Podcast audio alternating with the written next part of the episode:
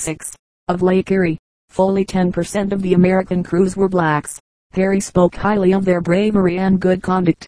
He said they seemed to be absolutely insensible to danger. His fighters were a motley collection of blacks, soldiers and boys. Nearly all had been afflicted with sickness. Mackenzie says that when the defeated British commander was brought aboard the Niagara and beheld the sickly and party-colored beings around him, an expression of chagrin escaped him at having been conquered by such men. The following extract is from a letter written by Commodore Nathaniel Shaler of the armed schooner Governor Tompkins, dated January 1, 1813. Speaking of a fight with a British frigate, he said, the name of one of my poor fellows who was killed ought to be registered in the book of fame and remembered with reverence as long as bravery is considered a virtue. He was a black man by the name of John Johnson. A 24 pound shot struck him in the hip and tore away all the lower part of his body. In the state the poor brave fellow lay on the deck and several times exclaimed to his shipmates, fire away. Boys, don't haul the colors down. Another black man by the name of John Davis was struck in much the same way. He fell near me and several times requested to be thrown overboard, saying he was only in the way of the others. When America has such jars, she has little to fear from the tyrants of the ocean. With the history fresh in mind of the successful Negro insurrection in St. Domingo, bringing out so conspicuous a military and administrative genius as Toussaint Louverture. It is not surprising that the services of Negroes as soldiers were not only welcomed, but solicited by various states during the War of 1812. Excepting the Battle of New Orleans, almost all the martial glory of the struggle was on the water. New York, however, passed a special act of the legislature and organized two regiments of Negro troops, while there was heavy recruiting in other states. When in 1814 New Orleans was in danger, the free colored people of Louisiana were called into the field with the whites.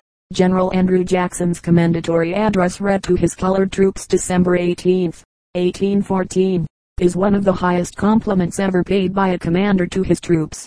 He said, Soldiers, when, on the banks of the Mobile, I called you to take up arms, inviting you to partake of the perils and glory of your white fellow citizens, I expected much from you, for I was not ignorant that you possessed qualities most formidable to an invading enemy. I knew with what fortitude you could endure hunger and thirst, and all the fatigues of a campaign.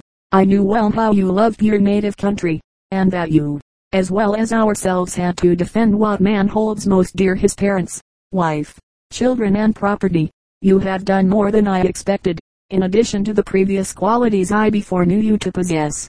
I found among you a noble enthusiasm, which leads to the performance of great things. Soldiers, the President of the United States shall hear how praiseworthy was your conduct in the hour of danger, and the representatives of the American people will give you the praise your exploits entitle you to. Your general anticipates them in applauding your noble order. Many incidents are on record of the gallantry of Negro soldiers and servants also serving as soldiers. In the war with Mexico, Colonel Clay, a son of Henry Clay, was accompanied into the thick of the battle of Buena Vista, by his negro servant. He remained by his side in the fatal charge and saw Clay stricken from his horse. Although surrounded by the murderous Mexicans he succeeded in carrying the mangled body of his master from the field. It has been stated and the evidence seems strong, that a Negro saved the life of General Zachary Taylor at the Battle of Monterey. The story is that a Mexican was aiming a deadly blow at the general, when the Negro sprang between them slew the Mexican and received a deep wound from a lance. The Negro was a slave at the time, but was afterwards emancipated by President Taylor. Upwards of 200.000 colored soldiers were regularly enlisted in the Federal Army and Navy during the Civil War. President Lincoln commissioned eight Negro surgeons for field and hospital duty. Losses sustained by the Negro troops amounting to upwards of 37.000 men, are shown to have been as heavy in proportion to the numbers engaged as those of the white forces. The record of the Negro troops in the Civil War is one of uniform excellence. Numerous official documents attest this fact. Aside from the spoken and written commendations of many high officers, their bravery was everywhere recognized. Many distinguished themselves and several attained to the rank of regularly commissioned officers. Conspicuous in Negro annals of that time is the case of Charles E. Nash, afterwards a member of Congress. He received a primary education in the schools of New Orleans, but had educated himself largely by his own efforts. In 1863 he enlisted in the 83rd Regiment. United States Chasseurs d'Afrique and became acting sergeant major of that command. At the storming of Fort Blakely he lost a leg and was honorably discharged. Another, William Hannibal Thomas, afterwards became prominent as an author, teacher, lawyer and legislator. His best known book was entitled, The American Negro, What He Was, What the Island and What He May Become. He served as a soldier during the Civil War and lost an arm in the service. The exploit of Robert Smalls was so brilliant that no amount of unfairness or prejudice has been able to shadow it. It is well known to all students of the War of the Rebellion and is recorded in the imperishable pages of history. Smalls was born a slave at Beaufort, South Carolina, but managed to secure some education, having led a seafaring life to some extent. The early part of the war found him employed as pilot of the rebel transport planter. He was thoroughly familiar with the harbors and inlets of the South Atlantic coast. On May 31, 1862, the planter was in Charleston harbor. All the white officers and crew went ashore, leaving on board a colored crew of eight men in charge of Smalls. He summoned aboard his wife and three children and at two o'clock in the morning steamed out of the harbor, passed the Confederate forts by giving the proper signals, and when fairly out of reach, ran up the stars and stripes and headed a course for the Union fleet, into whose hands he soon surrendered the ship. He was appointed a pilot in the United States Navy and served as such on the Monitor Keokuk in the attack on Fort Sumter, was promoted to captain for gallant and meritorious conduct, December 1, 1863, and placed in command of the planter, a position which he held until the vessel was taken out of commission in 1866. He was a member of the South Carolina Constitutional Convention, 1868, elected same year to the legislature, to the state senate 1870 and 1872, and was a member of the 44th and 45th Congresses. Among the most inspiring pages of Civil War history written by the Negro, were the campaigns of Port Hudson, Louisiana, Fort Wagner, South Carolina and Fort Pillow, Kentucky. Negro troops participated in the siege of the former place by the federal forces under General Banks, which began in May 1863, and ended in the surrender of the fort July 8, 1863. Fort Wagner was one of the defenses of Charleston. It was reduced by General Gillmore, September 6.1863 and Negro troops contributed in a glorious and heroic manner to the result. Fort Pillow had been taken by the Federals and was garrisoned by a Negro regiment and a detachment of cavalry. It was recaptured April 12, 1864 by the Confederates under General Forrest. Practically the entire garrison was massacred, an act that will stain forever the name of Forrest, and the cause for which he struggled. By the close of the Civil War, the value and fitness of the Negro as a soldier had been so completely demonstrated that the government decided to enlarge the regular army and form 50% of the increase from colored men. In 1866 eight new infantry regiments were authorized of which four were to be Negroes and four new cavalry regiments of which two were to be Negroes.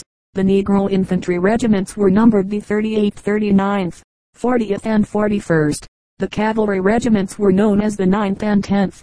In 1869 there was a general reduction in the infantry forces of the regular army and the 38th and 41st were consolidated into a one regiment numbered the 24th and the 39th and 40th into a one regiment numbered the 25th. The strength and numerical titles of the cavalry were not changed. For over 40 years the colored American was represented in our regular army by those four regiments. They had borne more than their proportionate share of hard service, including many Indian campaigns the men have conducted themselves so worthily as to call forth the best praise of the highest military authorities. General Miles and General Merritt, actively identified with the Indian wars, were instinting in their commendation of the valor and skill of Negro fighters. Between 1869 and 1889, three colored men were regularly graduated and commissioned from the United States Military Academy at West Point and served in the regular army as officers. They were John H. Alexander, Charles Young and H. O. Flipper. The latter was dismissed. All served in the cavalry. Alexander died shortly before the Spanish-American War and up to the time of his demise, enjoyed the confidence and esteem of his associates, white and black. Young became major in the volunteer service during the Spanish-American War and was placed in command of the 9th Battalion of Ohio Volunteers. After the Spanish-American War he returned to the regular army with a reduced rank, but ultimately became a major in that service. Upon America's entry into the European war he was elevated to the rank of colonel. At the breaking out of the Spanish-American War in 1898, Negro military organizations existed principally in the regular army. These were soon filled to their maximum strength and the desire of Negroes North and South to enlist, seemed likely to meet with disappointment. Congress, to meet the insistence of colored men for service, authorized the raising of 10 Negro volunteer regiments of immunes, men who had lived in sections where the yellow fever and other malignant or malarial visitations had occurred and who had suffered from them or shown evidences that they in all probability would be immune from the diseases. The plan to place white men in all commands above the grade of second lieutenant, prevented Negroes from enlisting as they otherwise would have done. Four immune regiments were organized the 7th, 8th, 9th and 10th. Several of the states appreciating the value of the Negro as a soldier and in response to his intense desire to enlist, placed volunteer Negro organizations at the disposal of the government. There were the 3rd Alabama and 6th Virginia Infantry, 8th Illinois Infantry, Companies A and B Indiana Infantry, 33rd Kansas Infantry, and a battalion of the 9th Ohio Infantry. The 8th Illinois was officered by colored men throughout. J.R. Marshall, its first colonel, commanded the regiment during the Spanish-American War and did garrison duty in Santiago province for some time after the war, being for a while military governor of San Luis. Governor Russell of North Carolina, called out a Negro regiment, the 3rd Infantry, officered by colored men throughout. Colonel Charles Young commanding. It was not mustered into the service. Company L 6th Massachusetts Infantry was a Negro company serving in a white regiment. John L. Waller, deceased, a Negro formerly United States Consul to Madagascar, was a captain in the Kansas Regiment. About 100 Negro second lieutenants were commissioned in the volunteer force during the Spanish-American War.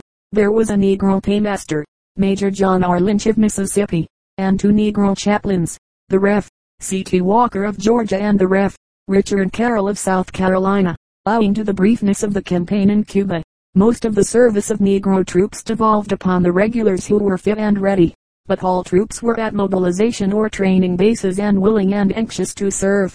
No pages in the history of this country are more replete with the record of good fighting military efficiency and soldierly conduct, than those recording the story of Negro troops in Cuba.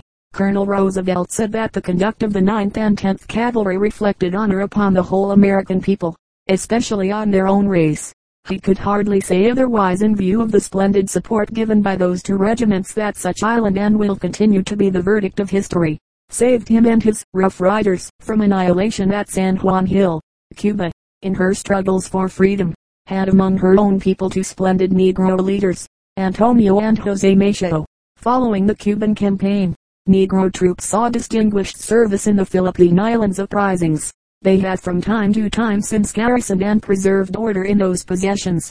A very limited number of Negro officers have been attached to their racial contingents in the Philippines, and there will be found but a few of competent military authority in this country, who will deny that educated, intelligent and qualified Negroes, are fitted for positions of leadership and command. The Negro of this country is primarily and essentially concerned with the destiny and problems of his race.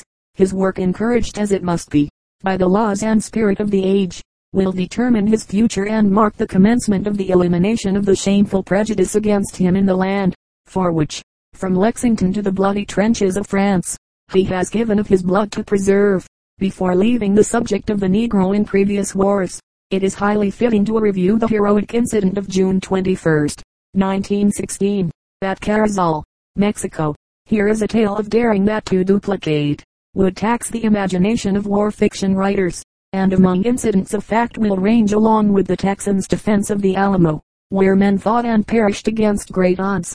The occasion was the celebrated expedition conducted by General J. J. Pershing into Mexico in pursuit of the bandit leader Villa. A picked detachment consisting of portions of Troop C and K of the colored 10th Cavalry, was dispatched from Pershing's main force towards the town of Villa Ahumada. The force was commanded by Captain Charles T. Boyd of Troop C and Captain Lewis Morey of Troop K. Lieutenant Adair was second in command in Troop C to Captain Boyd, including officers and civilian scouts. The force numbered about 80 men. Early on the morning of June 21st, the detachment wishing to pass through the garrison town of Carrizal, sought the permission of the Mexican commander.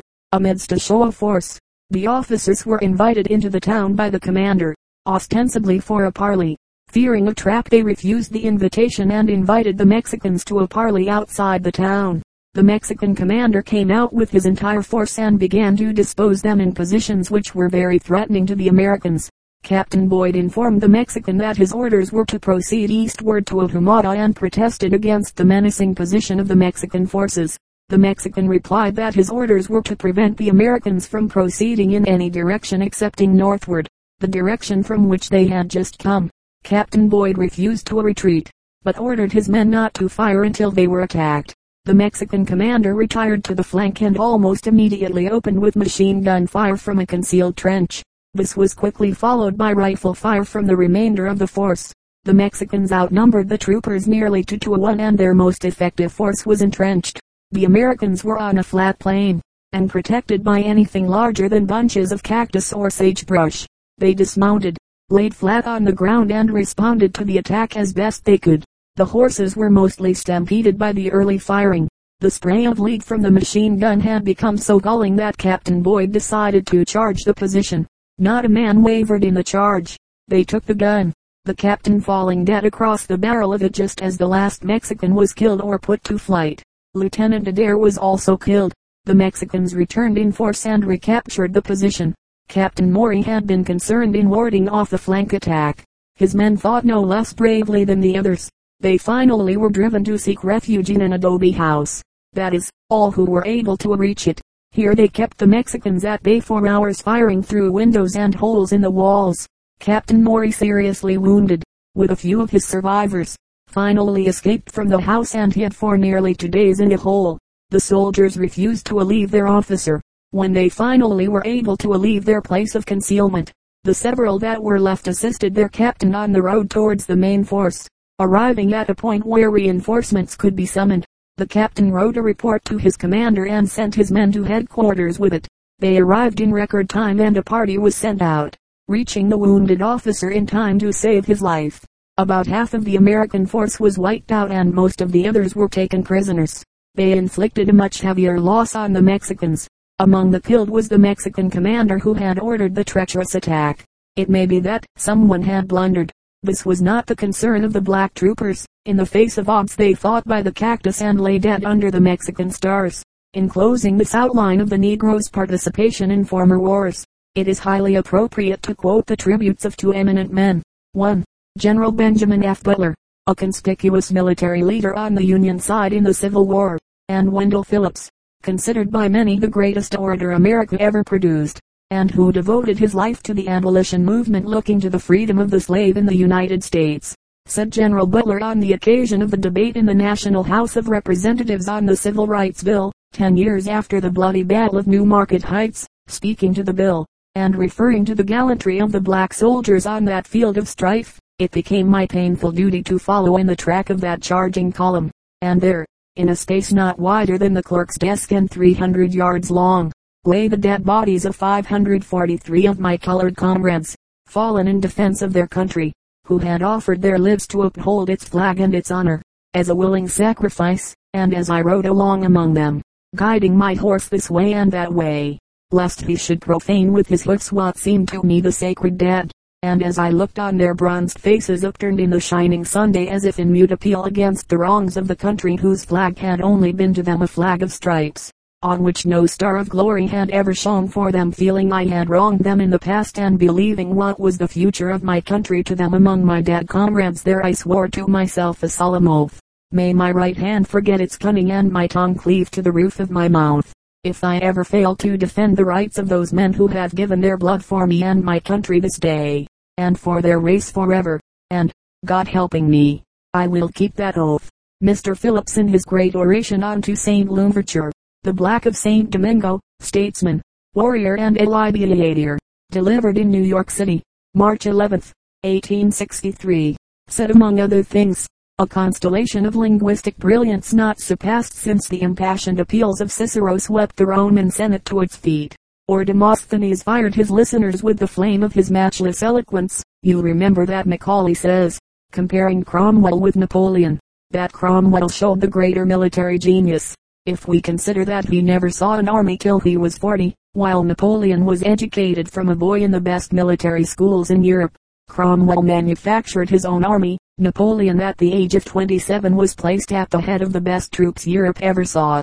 They were both successful, but, says Macaulay, with such disadvantages, the Englishman showed the greater genius. Whether you allow the inference or not, you will at least grant that it is a fair mode of measurement. Apply it to Toussaint. Cromwell never saw an army until he was 40. This man never saw a soldier till he was 50. Cromwell manufactured his own army out of what? Englishmen the best blood in Europe. Out of the middle class of Englishmen. The best blood of the island. And with it he conquered what? Englishmen their equals. This man manufactured his army out of what? out of what you call the despicable race of Negroes, debased, demoralized by 200 years of slavery, 100.000 of them imported into the island within four years, unable to speak a dialect intelligible even to each other, yet out of this mixed, and, as you say, despicable mass, he forged a thunderbolt, and hurled it at what? At the proudest blood in Europe, the Spaniard, and sent him home conquered, at the most warlike blood in Europe, the French and put them under his feet, that the pluckiest blood in Europe, the English, and they skulked home to Jamaica. The world is acquainted with the treacherous infamy inspired by the great Napoleon, that inveigled the black chieftain and liberator of his people on shipboard, the voyage to France, and his subsequent death starved, in the dungeon of the prison castle of St. Joux. Whittier, the poet evangelist, whose inspired verse contributed much to the crystallization of the sentiment and spirit that finally doomed African slavery in America, thus referred to the heartless tragedy and the splendid black who was its victim, sleek Connie in thy dungeon tomb, beneath Besançon's alien sky. Dark Haitian, for the time shall come, yea, even now is night when, everywhere, thy name shall be redeemed from color's infamy, and men shall learn to speak of thee, as one of earth's great spirits born in servitude, and nursed in scorn, casting aside the weary weight and fetters of its low estate, in that strong majesty of soul, which knows no color, tongue or clime, which still hath spurned the base control of tyrants through all time. Chapters I. Power of his nation's peril. Negroes PARDRIODIC attitude selective draft in effect features and results bold reliance on faith in a people no color line drawn distribution of registrants by states Negro and white registrations compared Negro percentages higher claim fewer exemptions inductions by states better physically than whites tables, facts and figures, as stated in a previous chapter. The Negro's real opportunity to show his patriotic attitude did not come until the passage of the compulsory service law, selective draft was the name attached to it later and by which it was generally known.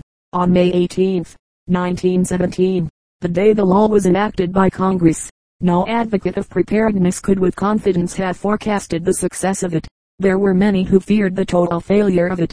The history of the United States disclosed a popular adherence to the principle of voluntary enlistment, if not a repudiation of the principle of selection or compulsory military service.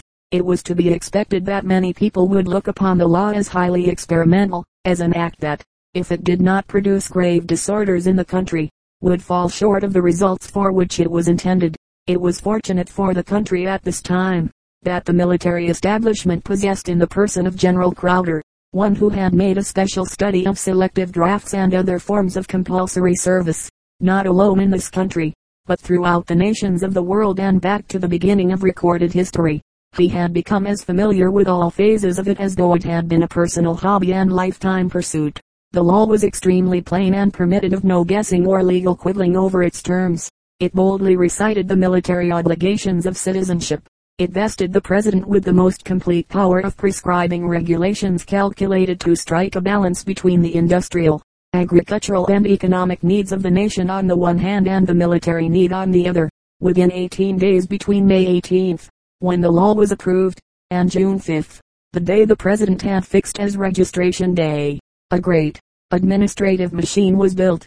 Practically the entire male citizenship of the United States within the age limits fixed by law, 21 to 30 years inclusive, presented itself at the 4.000 enrollment booths with a registered result of nearly area code 10000000 names. The project had been so systematized that within 48 hours almost complete registration returns had been assembled by telegraph in Washington. The order in which the 10 million registrants were to be called was accomplished on July 20th by a great central lottery in Washington. The boards proceeded promptly to call, to examine physically and to consider claims for exemption of over one and one half million men, a sufficient number to fill the first national quota of 687.000. Thus in less than three and one half months the nation had accepted and vigorously executed a compulsory service law. On June 5, 1918, 753.834 men were added to the rolls. On August 24, 1918, that number was increased by 159.161. Finally on September 12, 1918, under the provision of the Act of August 31, 1918, area code 13228-762 were added to the lists of those available for military service, which, including interim and other accessions, amounted to a grand total of area code 24234-021 enrolled and subject to the terms of the selective service law. This tremendous exhibition of manpower struck terror to the heart of the Hun and hastened him to, if possible, deliver a telling blow against the Allies before the wonderful strength and resources of the American nation could be brought to bear against him. Commenting on the facility with which the selective draft was put into effect, the report of the Provost Marshal General stated in part, the expedition and smoothness with which the law was executed emphasized the remarkable flexibility, adaptability and efficiency of our system of government and the devotion of our people. Here was a gigantic project in which success was staked not on reliance in the efficiency of a man, or in hierarchy of men, or, primarily, on a system. Here was a bold reliance on faith in a people. Most exacting duties were laid with perfect confidence on the officials of every locality in the nation, from the governors of states to the registrars of elections, and upon private citizens of every condition from men foremost in the industrial and political life of the nation to those who had never before been called upon to participate in the functions of government. By all administrative tokens, the accomplishment of their task was magic. No distinction regarding color or race was made in the selective draft law, except so far as non-citizen Indians were exempt from the draft. But the organization of the army placed Negro soldiers in separate units, and the several calls for mobilization were, therefore, affected by this circumstance, in that no calls could be issued for Negro registrants until the organizations were ready for them. Figures of total registration given previously in this chapter include interim accessions and some that automatically went on the rolls after September 12, 1918. Inasmuch as the tables prepared by the Provost Marshal General's Department deal only with those placed on the rolls on regular registration days and do not include the accessions mentioned, Comparisons which follow will be based on those tables. They show the total registration as area code 23779-997, of which area code 21489-470 were white and 2.290.527 were black. Following is a table showing the distribution of colored and white registrants by states. Colored total registrants colored June 5, 1917 colored total and white colored registrants colored registrants to September 11, September 12. Registrants. 1918. 1918. United States area code 23779-097-1.078.331 1.212.196 2.290.527 Alabama 444.69 to 81.963 81.410 163.373 Arizona 93.078 area code 295 680 975 Arkansas 365 5.75 for 51.176 53.659 104.835 California 787.6763.3086.4049.712 Colorado 215.178 1.103 1.867 2.970 Connecticut 373.676 3.5244 4.6598 8.183 Delaware 55. 3.215 3.798 4.4488 District of Columbia 89.808 11.045 15.433 26.478 Florida 208.93 139.013 43.019 82.03 to Georgia 549.020 112.593 108.183 220.781 Idaho 103.740 area code 254 255 509 Illinois 1.571.717 21.816 35.597 57.413 Indiana 639.431 11.28 9 16.549 27.838 Iowa 523.957 2.95 3.0 5.981 Kansas 381.315 5.575 7.448 13.0 to 3 Kentucky 486.599 25.850 30.18 to 56.03 to Louisiana 391.654 76.2 to 382.256 158.479 Maine 159.350 area code 163 179 342 Maryland 313.255 26.435 32.736 59.171 Massachusetts 884.030 6.044